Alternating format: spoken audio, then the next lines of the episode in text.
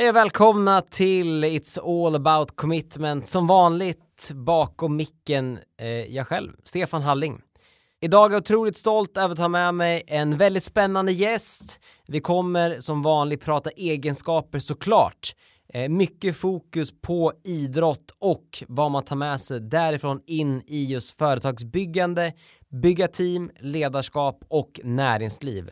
Så håll öronen öppna och lyssna in företagsbyggaren, ledaren, idrottaren och entreprenören Nina Wennerström.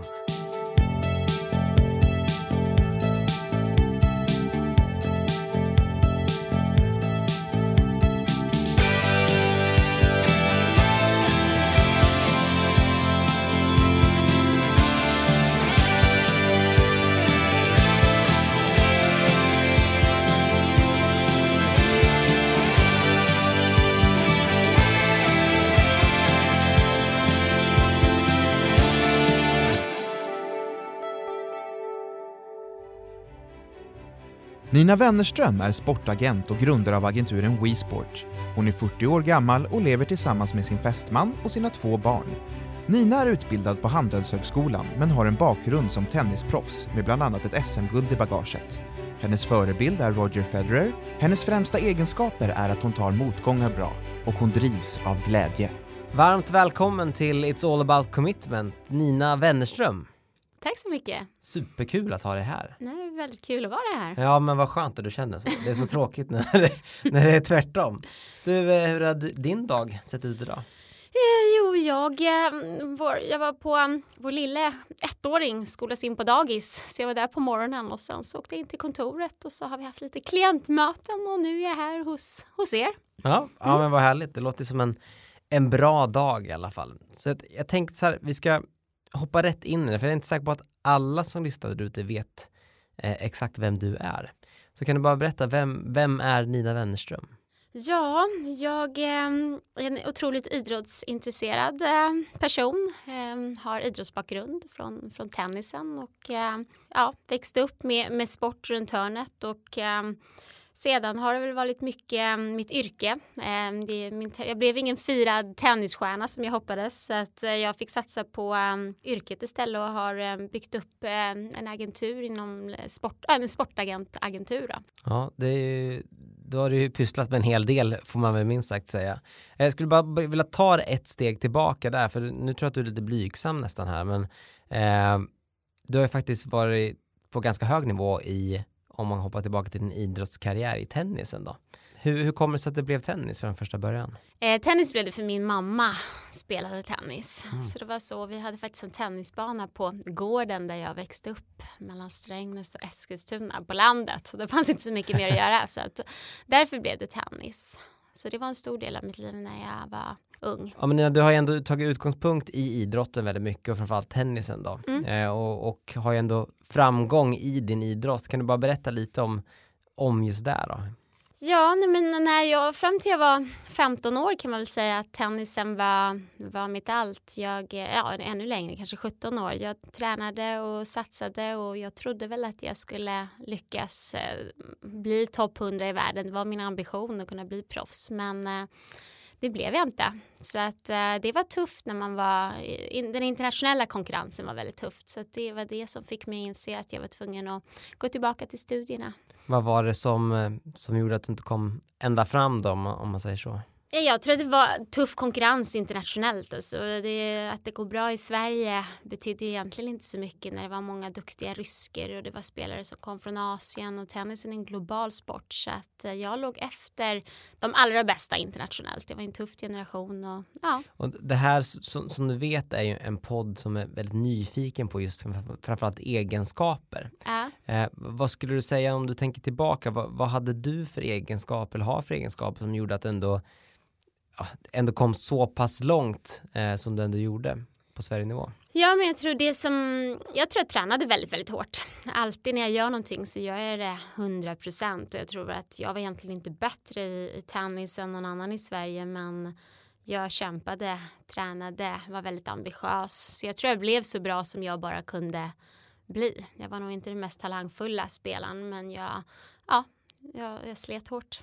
Hur, hur kommer man till insikt om, om att sätta ett sånt mål att bli topp 100? Tennisen är ju lite så här att om du ska kunna leva på den måste du bli topp 100 i världen. Så det visste väl jag ganska tidigt att det är där då kommer man in i Grand Slam turneringarna och så. Eh, och det kände jag när jag kom ut lite mer och började bli lite äldre att eh, det var långt ifrån. Mm. Ja men det är klart och, och då förstår jag också att eh, tråkig insikt kanske om att man inte kommer nå, nå ända fram om man har jobbat mot ett mål så pass eh, länge ändå då. Ja, nej, men det eh. var lite identitetskris där när man var liksom ja, 17, 18 och så hade jag hoppat av nian för att satsa allt på tennisen så att eh, det var jättetungt när man insåg att ja, det kommer inte gå. Mm. Hur, hur, tar man sig vidare från, från där? Du säger att det blir lite identitets kris nästan um, så, men vad, hur, hur, tog du, vad hade du för mekanismer som gjorde att du ändå tog nästa kliv då? Ja, nej, men det var nog tillbaka till det där att man är en, en kämpe och en fighter och man eh, fick gå in, ja, eh, fick gå in för någonting nytt och för min del då var det att plugga, upp, plugga in gymnasiet. Så det var det jag gjorde, jag läste in det på distans de där åren. Eh, men det var inte så jätteroligt. Men jag gjorde det i alla fall. Så det kanske var styrkan att man ändå tog sig igenom det. Mm. Ja men det är klart, envisheten äh. kommer fram i, i, igen då. Äh. Var, var, det sen alltid naturligt att du ändå skulle jobba, för du driver bolag idag som heter äh. WeSport äh. och du har ändå varit i samma bransch innan, eh, innan du startade det här bolaget också. Var det alltid givet för dig att du ändå skulle jobba i någonting idrottsrelaterat då eller? Det var, när jag hade pluggat in gymnasiet så började jag plugga på Handels då och det var de första tre åren så, så visste inte jag alls vad jag skulle bli av mig. Jag gick på alla de här traditionella handelsintervjuerna, revision och banking och consulting men jag saknade idrotten enormt de där åren. Jag hade ju vuxit upp bland i den miljön med adrenalin och de människorna och turneringar och helt annan miljö än att gå på Handels. Så att, eh, men det var faktiskt en bok, eh, när jag, eh, sista året på Handels så läste jag en bok som jag hittade på Akademibokhandeln som eh, Mark McGormack, grundaren av IMG, hade hade skrivit. Den heter What They Don't Teach You at Harvard Business School. Och eh, när jag läste den boken, eh, Mark McCormack då, han var den som grundade hela sportmanagementindustrin och liksom första eh, professionella sportagenten kan man säga. Och när jag läste den boken och han beskrev vad han gjorde och hjälpa talanger och idrottsmän och idrottskvinnor i deras karriärer. Det var då jag insåg att det här är ju det jobb jag ska försöka ge mig in på. Det var, så det var, ja, det var den där boken som förändrade allting. Så tips att läsa mer böcker helt enkelt.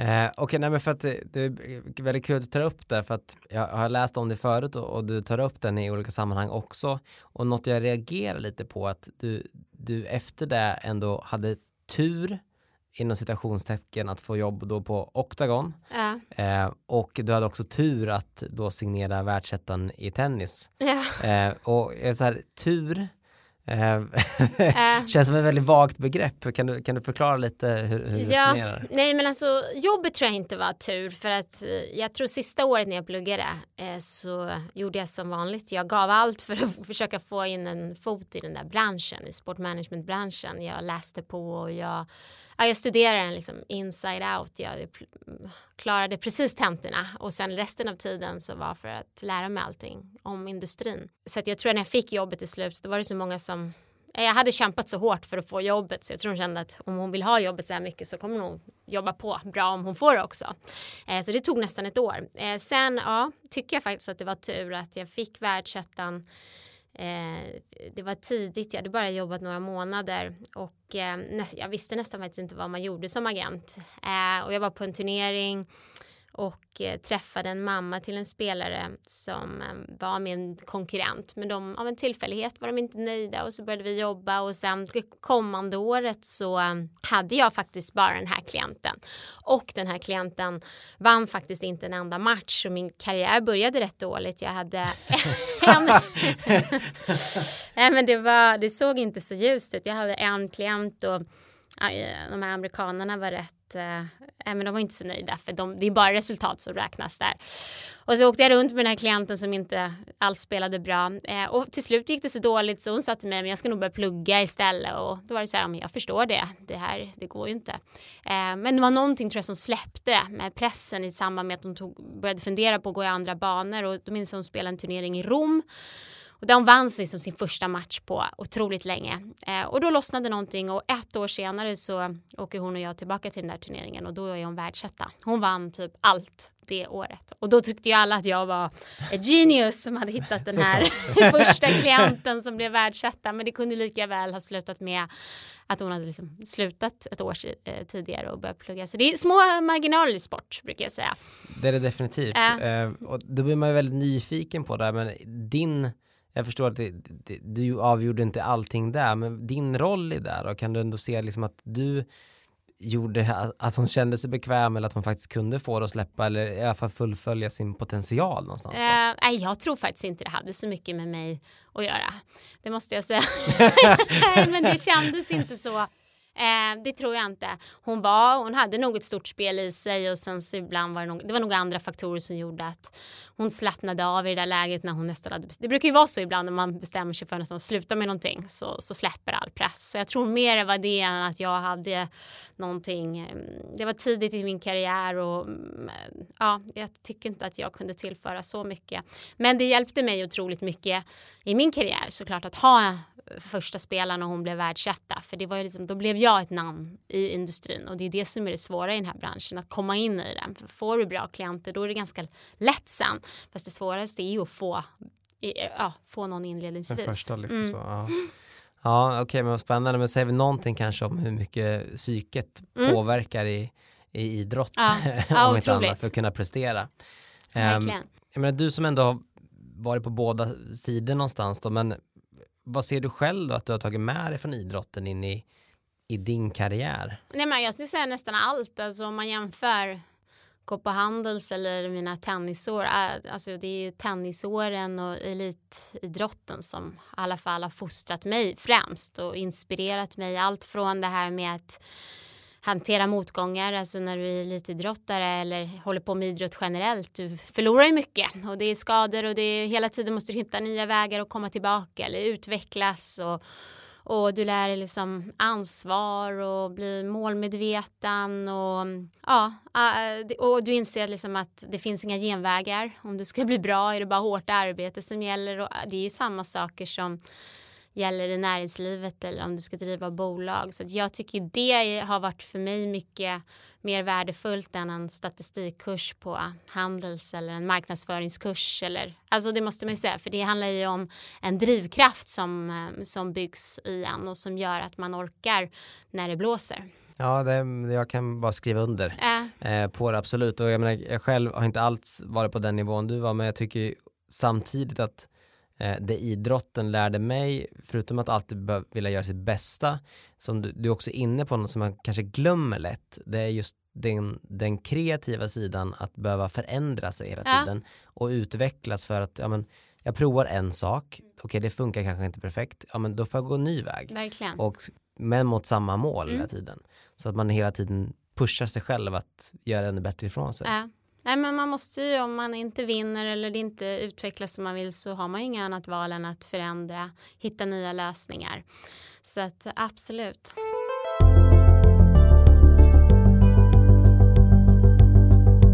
Ja, men sen så tog du ju ändå klivet eh, då att, att forma WeSport. Mm. Var kom viljan ifrån att eh, starta eget och liksom driva ett eget företag? Ja. i den här branschen. Ja, nej, så. det var nog galet skulle de flesta sagt. Men jag vet inte, först hade jag, jag alltid följt mina drömmar. Alltså, först var min dröm att satsa på tennisen och jag kände att jag gjorde det och jag är väldigt tacksam mot mina föräldrar att jag fick möjligheten att göra det. Eh, även fast jag inte lyckades. Och sen min andra dröm när jag läste den där boken det var att bli agent. Och jag gav allt och jag fick mm, bli agent. Och sen när jag hade varit agent ett antal år i, för den här amerikanska byrån så kände väl jag att det fanns sätt jag önskade förändra branschen och göra annorlunda. Det, det är en ganska generellt en lite nonchalant bransch. Jag såg möjligheter att kunna professionalisera den, göra den mer transparent, nytänkande. Så jag började tänka i de här banorna, tänk om jag kan göra det själv. Och dessutom så visste jag att jag, ja, men det skulle inte gå ihop att vara anställd i ett amerikanskt bolag, ha familj, vilket var en viktig del i mitt liv och kunna ha balans i livet och sådär. Så det var många faktorer som gjorde att den där drömmen började ja, drömmen om att starta eget och um, sen så är det väldigt tufft i de här branschen för du har så konkurrensklausuler mm. så du, du, du ska inte kunna starta eget egentligen alltså, och precis så hade jag också för jag fick ju drömjobbet så jag hade skrivit på ett väldigt dåligt avtal när jag fick det. ja, nej, jag tror inte ens jag hade tittat vad det vad det stod i det avtalet om jag ska ärlig. Men det var ju bara lämna alla klienter, alla intäkter, försvinna från branschen. Eh, så till och med juristen sa att, jag hade en amerikansk jurist som sa don't do it liksom. Men, eh, och alla sa det. Men jag det var väl någon du dröm. inte att gå med nej, nej, det var väl så tror jag. Så det inte var det så. Jag vet inte om det var så genomtänkt, men det var en dröm. Mm. Det var väl det som drev mig. Och vad var det du kände då, alltså som du kände att du kunde påverka eller göra annorlunda i den här branschen då? För att du måste ändå känt att där du var tidigare, du måste känt att det finns någonting här som man skulle kunna göra bättre. Ja. Enkelt, så. Eh, först hade jag mm, analyserat branschen och, och den här eh, agentbranschen och sportmanagementbranschen den är väldigt stor i USA. Men det finns inte så många bolag som jobbar som de amerikanska bolagen i Europa. Och det finns inget som gör det i Skandinavien som liksom så här mellan olika sporter. Alltså fotboll, hockey, tennis, jobba näringslivet mycket bygga varumärken. Med det kommersiella liksom det här helhetstänket att inte bara maximera den sportsliga eh, resan utan även den kommersiella. Så jag såg att det fanns mycket att göra i Skandinavien. Skandinavien som de gjorde väldigt bra i Amerika. Eh, och sen det andra var ju att branschen, det finns ju nästan inte någon eh, kvinna i eh, sportagentbranschen så jag tror att jag kände jag, att jag hade lite andra värderingar och synsätt än de flesta i branschen och att det fanns även en efterfrågan på det. Det är en väldigt macho tuff bransch så att eh, jag tror ändå jag såg att även fast den är det så behöver inte det betyda att det är det alla vill ha. Utan eh, det var väl de två faktorerna som och sen hade jag, jag är väldigt road av siffror och analys. Jag hade, precis som med allt annat, jag hade analyserat branschen. Jag tror jag hade ganska bra koll på vad ska jag kopiera och vad ska jag inte kopiera. Jag hade liksom gjort en väldigt genomtänkt affärsplan för respektive sport. Så det var också mycket arbete innan man drar igång bolaget. Det var väl egentligen då man la grunden. Ja, och nej, man får ändå säga, eller känner du själv i alla fall att du har lyckats med där du satte mål om att göra? Ja men det tycker jag. Jag tycker vi har följt faktiskt planen. Det har varit skönt att ha en så detaljerad plan som jag gjorde och vi har följt den. Det var steg ett var tennis, steg två var hockey, steg tre var fotboll och vi har faktiskt gått in i alla tre sporterna och etablerat oss och, och jag är jättestolt eh, över våra klienter och mitt team och hur vi jobbar idag och vi växer och det känns superkul men eh, det har varit tufft men det är fantastiskt. Vi, vi bygger någonting som är annorlunda eh, och jag hoppas vi kan fortsätta med det. Ja, det och det är verkligen superhäftigt. Ni har ju verkligen gjort en enorm resa, det får man säga, de senaste åren här. Och, eh, men de här värderingarna som du kände att du ville bygga ett bolag kring, ja. eh, vad, vad kan det handla om och hur framförallt hur, hur tror du att era klienter märker av det som gör att det ändå blir att man vill arbeta tillsammans med er då? Eh, men först, alltså, värderingarna var också så här att Eh, precis som du säger, jag ville bygga ett bolag för det är många inom agentbranschen i Skandinavien, Europa, de kör enmansbolag. Men i och med att jag startade WeSport så hade jag små barn och då, det är en fördel för då måste du bygga någonting som också inte, det kan inte bara bygga på dig själv, du måste bygga en organisation. Så det, vill, det var väl, kom från också USA att där har man byggt upp stora organisationer som jobbar med att liksom bygga värde genom sport. Eh, det andra med klienterna är väl att jag såg att eh, Amerika framförallt är ju ganska mycket kortsiktigt och det var mycket fokus på, mm, på liksom pengar och, och kortsiktiga affärer och, och resultat och det, det, är såklart viktigt. Du vinner ju inte klienter bara för att du har en bra relation utan resultat är viktigt men jag tro, kände väl ändå att det fanns eh, en efterfrågan också av mjukare värden även hos klienterna. Långsiktighet och, och förtroende, transparens, pålitlighet, de ärlighet, alltså de, de eh, egenskaperna. Och... Nej, men eh, det, det, kan man ju verkligen förstå, alltså att man, man inte bara vill ha någon som, som kanske pushar åt rätt håll men som faktiskt bryr sig eh, om människan bakom, Mm. bakom arbetet man förväntas Mm. göra någonstans också.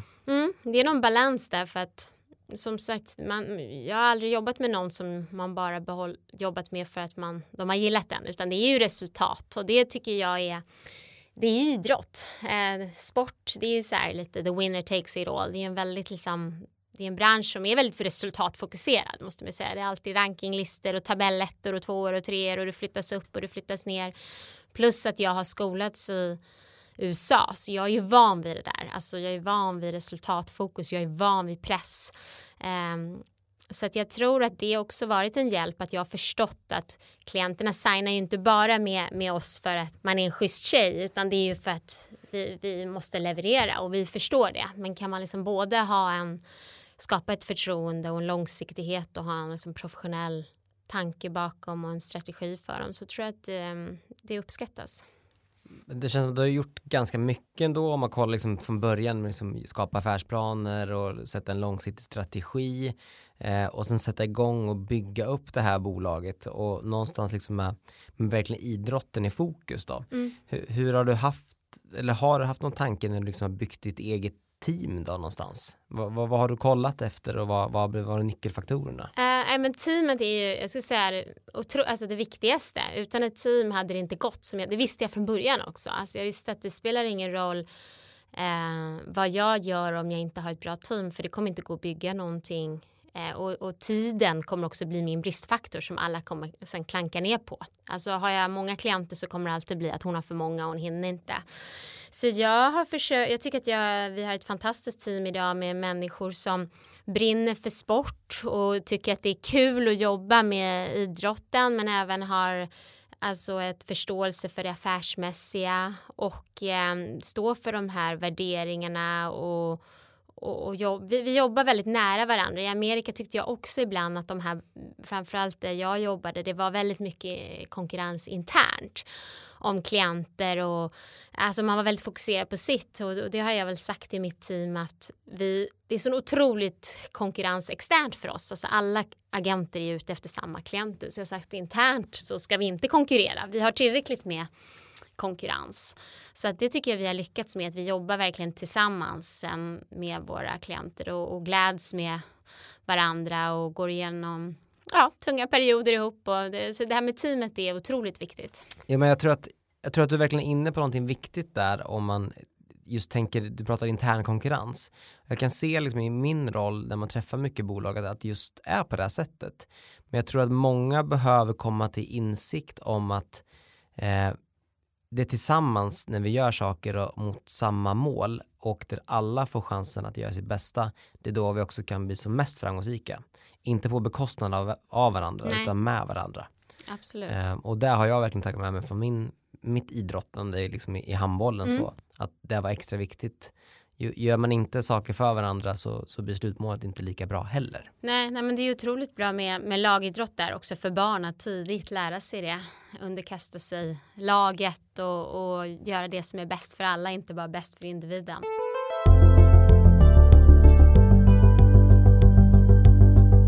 Ledaren Nina Wennerström, Mm. hur skulle du beskriva henne? Eh, jag skulle beskriva, först och främst tror jag inte att jag jag tror fortfarande att jag utvecklas väldigt mycket som ledare. Jag skulle säga att jag gått från underkänd till kanske godkänd. Eh, men det var nytt för mig, alltså driva bolag och så här. Men, men jag tror att jag är, om man skulle säga det som är bra, jag tror att jag är tydlig och rak. Som sagt, jag kommer från en amerikansk skola och idrottens skola. Där är det inga Nej, det är raka puckar liksom. Så den har jag kört på. Eh, det kanske inte alltid är så bra i Sverige. Sverige är ju lite så här man ska ja, väva in saker och det är väl det jag ibland har lite utmaning med att det, jag kanske är ibland lite för rak. Jag vet inte. Men det andra är väl att eh, kanske min negativa är också att jag, jag har väldigt höga förväntningar. Jag kan nog vara krävande tror jag. Du var inne lite på det förut, eh, att eh, inte ensam, men nästan ensam eh, kvinna i en väldigt mans mansdominerad bransch. Mm. Och så ser det väl ut i hockeyn, där är du väl enda Ja. eh, agenten i Sverige Mm, som kvinna. mm. Eh, och i den här branschen, skulle du säga faktiskt att du har haft några fördelar av att vara kvinna? Ja, det tycker jag.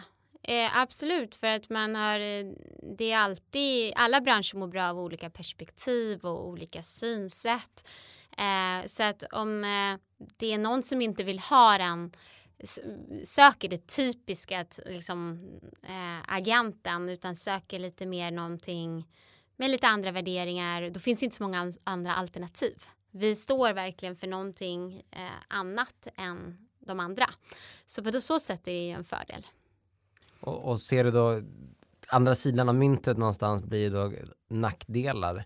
Eh, kan du liksom se att det, det har varit till din till din nackdel i, i vissa situationer eller i vissa typer av eh, faser under uppbyggnaden eller? Nej men det är väl mest, det, var, det är alltid tufft när du kommer in i en bransch och inte har några kvinnliga förebilder. Det tycker jag har varit tufft att inte ha Sen när jag går min, mitt, mitt, minns mitt första US Open eller första gången man gick på de här hockeykonferenserna och det inte är någon kvinna som har gjort det och ingen har lyckats och ingen som kan visa vägen. Det tycker jag är, det har jag saknat. Eh, hade det funnits någon hade jag nog ja, följt mycket henne.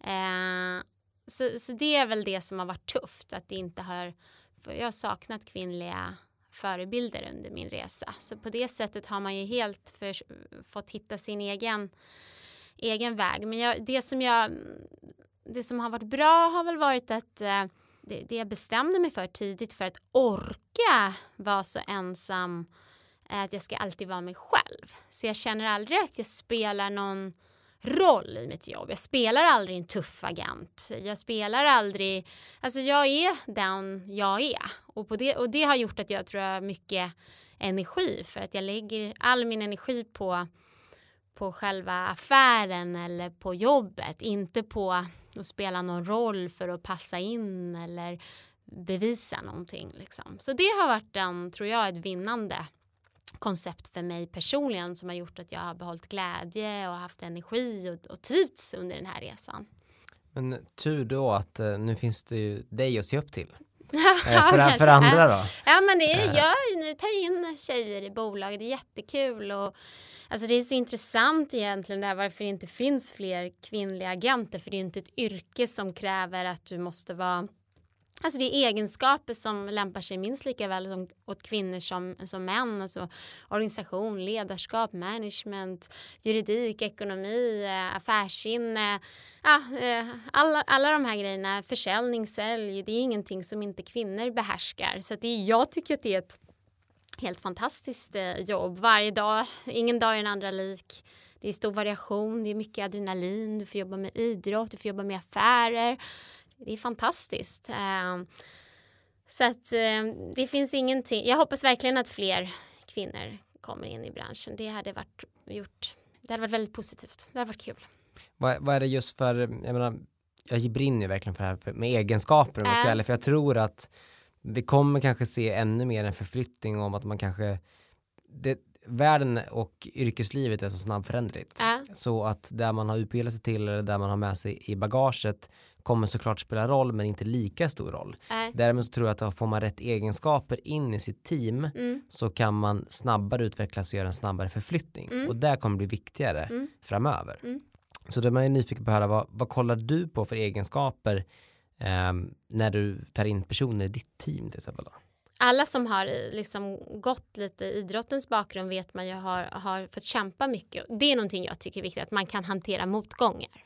Att man liksom inte viker ner sig så fort det inte går som man vill eller hoppas eller tror för att det, det är många motgångar på vägen. Alltså det är många klienter som, som kanske vill saker som man inte alltid får till eller det är företag som man inte får med på resan på det sätt man önskar eller det kan vara mycket problem och, och då handlar det om att vara mentalt stark. Det är väl nog det som har du liksom en, en en positiv inställning att kämpa vidare, då har du väldigt mycket vunnet. Det skulle jag säga är det viktigaste av allt. Ja, verkligen. Det, I både idrotten och näringslivet äh. så kommer det alltid komma motgångar. Det äh. handlar om vad man gör av dem någonstans. Då. Äh. Men, men, har du själv något verktyg du eh, använder dig av eller så här, så här gör det lättare att hantera de motgångarna?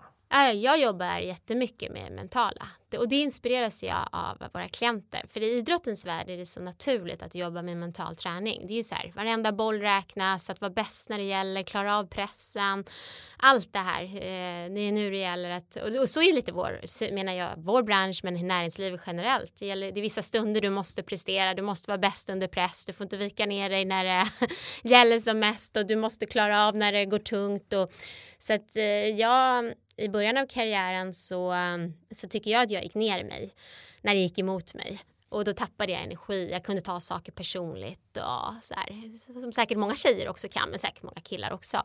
Men det där har jag jobbat bort eh, genom också eh, mycket mental träning. Så det är nog det som har hjälpt mig mest. Hade jag inte haft det vet jag inte om jag hade orkat och nu har man liksom kunnat fokusera på rätt saker och hemma är jag mer liksom emotionell eller vad man ska säga. Jag kan bli mycket mer eh, ja, ta motgångar om det gäller något med barn eller familjen. Men just jobbet så där har jag jag kör på på något sätt och det är ganska skönt att inte ja, gå ner för djupt när det går emot. Ja, men man måste ju man måste komma vidare äh. oavsett, eller hur? Så äh. att, eh, det är väl en, en bra, äh. bra strategi och det mm. tror jag man, man eh, generellt sett har mycket av att lära att lära av idrotten. Ja. Att faktiskt jobba eh, med det mentala eh, och faktiskt hitta strategier för att komma vidare. Ja, det är ju så naturligt i idrotten och det är därför det är så naturligt för oss, för alla våra klienter gör det hela tiden. För kan du utvecklas och bli lite bättre och lite starkare eh, och klara lite mer och, och, vinna någon extra match och, och, det är egentligen samma sak i, i näringslivet. Eh, Eh, det är, det är, idrott brukar jag alltid säga det att talang är en liten del och sen är det mentala en stor del och jag tror samma sak i, i näringslivet. De företag som ofta lyckas det, är ju, det handlar ju mycket om att och, eh, uh, kriga på och, och uh, hela tiden som du sa hitta nya vägar och så att uh, nej det mentala är väldigt väldigt väldigt viktigt tror jag både i, i idrott och näringslivet. Ja, det, jag är helt med dig så här avslutningsvis då, vad, vad känner du själv, vad, vad, vad händer härnäst egentligen? Vad, vad står ni för utmaningar framöver? Eh, nej men nu, det här halvåret har varit väldigt kul. Jag var ju mammaledig en period så det var häftigt att komma tillbaka och se att bolaget har vuxit och utvecklats under tiden som jag inte var så aktiv. Det var för mig, jag visste inte innan, tänkte hur kommer det här gå? Men eh, så det var väldigt kul att komma tillbaka nu och börja jobba igen Eh, så nu är det en, jag försöker också inte bara hela tiden sträva. Vi, mycket av det vi ville eh, uppnå, vi firade precis fem år och under de här fem åren har vi faktiskt gjort. Så jag försöker också vara nu njuta lite och vara nöjd med det, det här året och vad vi är och samtidigt så har vi ju hela tiden nu, nya utmaningar. Det har vi varje dag. Vi, nu har vi, gick vi in i fotbollen i, eh, i våras och det är en otrolig resa. Det är världens största idrott och vi, vi konkurrerar med de största eh, agenterna i, runt om i, i världen. Och, men, men vi, eh, det, det, har varit väldigt positivt mottaget i, i branschen av spelare och, och, tränare och sportchefer och andra. Så att det, det känns som vi är på, på god väg. Väldigt kul att höra och det ska bli otroligt intressant att få fortsätta följa både er och din resa här framöver helt enkelt. Tack för att jag fick komma. Ja, tack själv för att du var med i It's All About Commitment. Tack.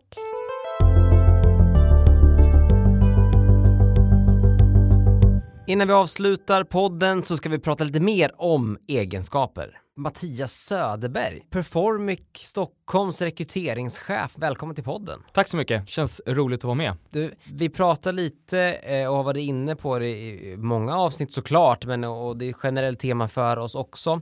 Men inställning och mentalitet någonstans i idrotten. Mm.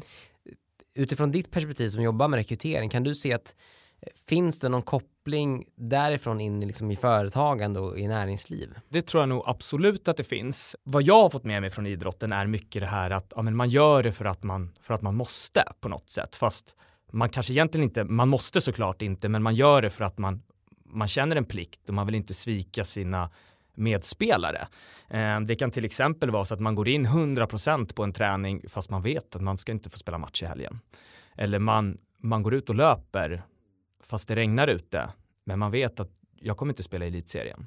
Sådana saker tror jag någonstans formar en så att man sen i, i arbetslivet tar tag i saker och gör det där lilla extra och visar på en, på en lojalitet och visar att man är någon att faktiskt eh, räkna med.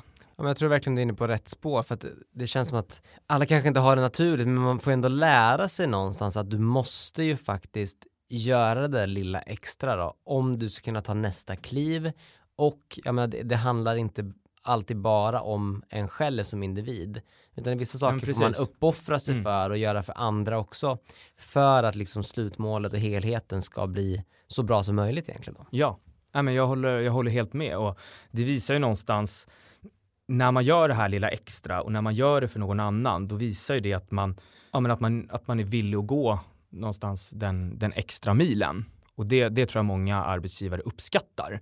För det är ju någonting, en, en viss kompetens, det kan man lära sig, men att få in den här eh, medarbetaren som, som vill det där lilla extra, som kör den här extra timmen eller verkligen går i bräschen för något, det, det tror jag är supervärdefullt och att det är det som många vill ha. Eh, super, bra insikter Mattias. Tack så mycket. Tack.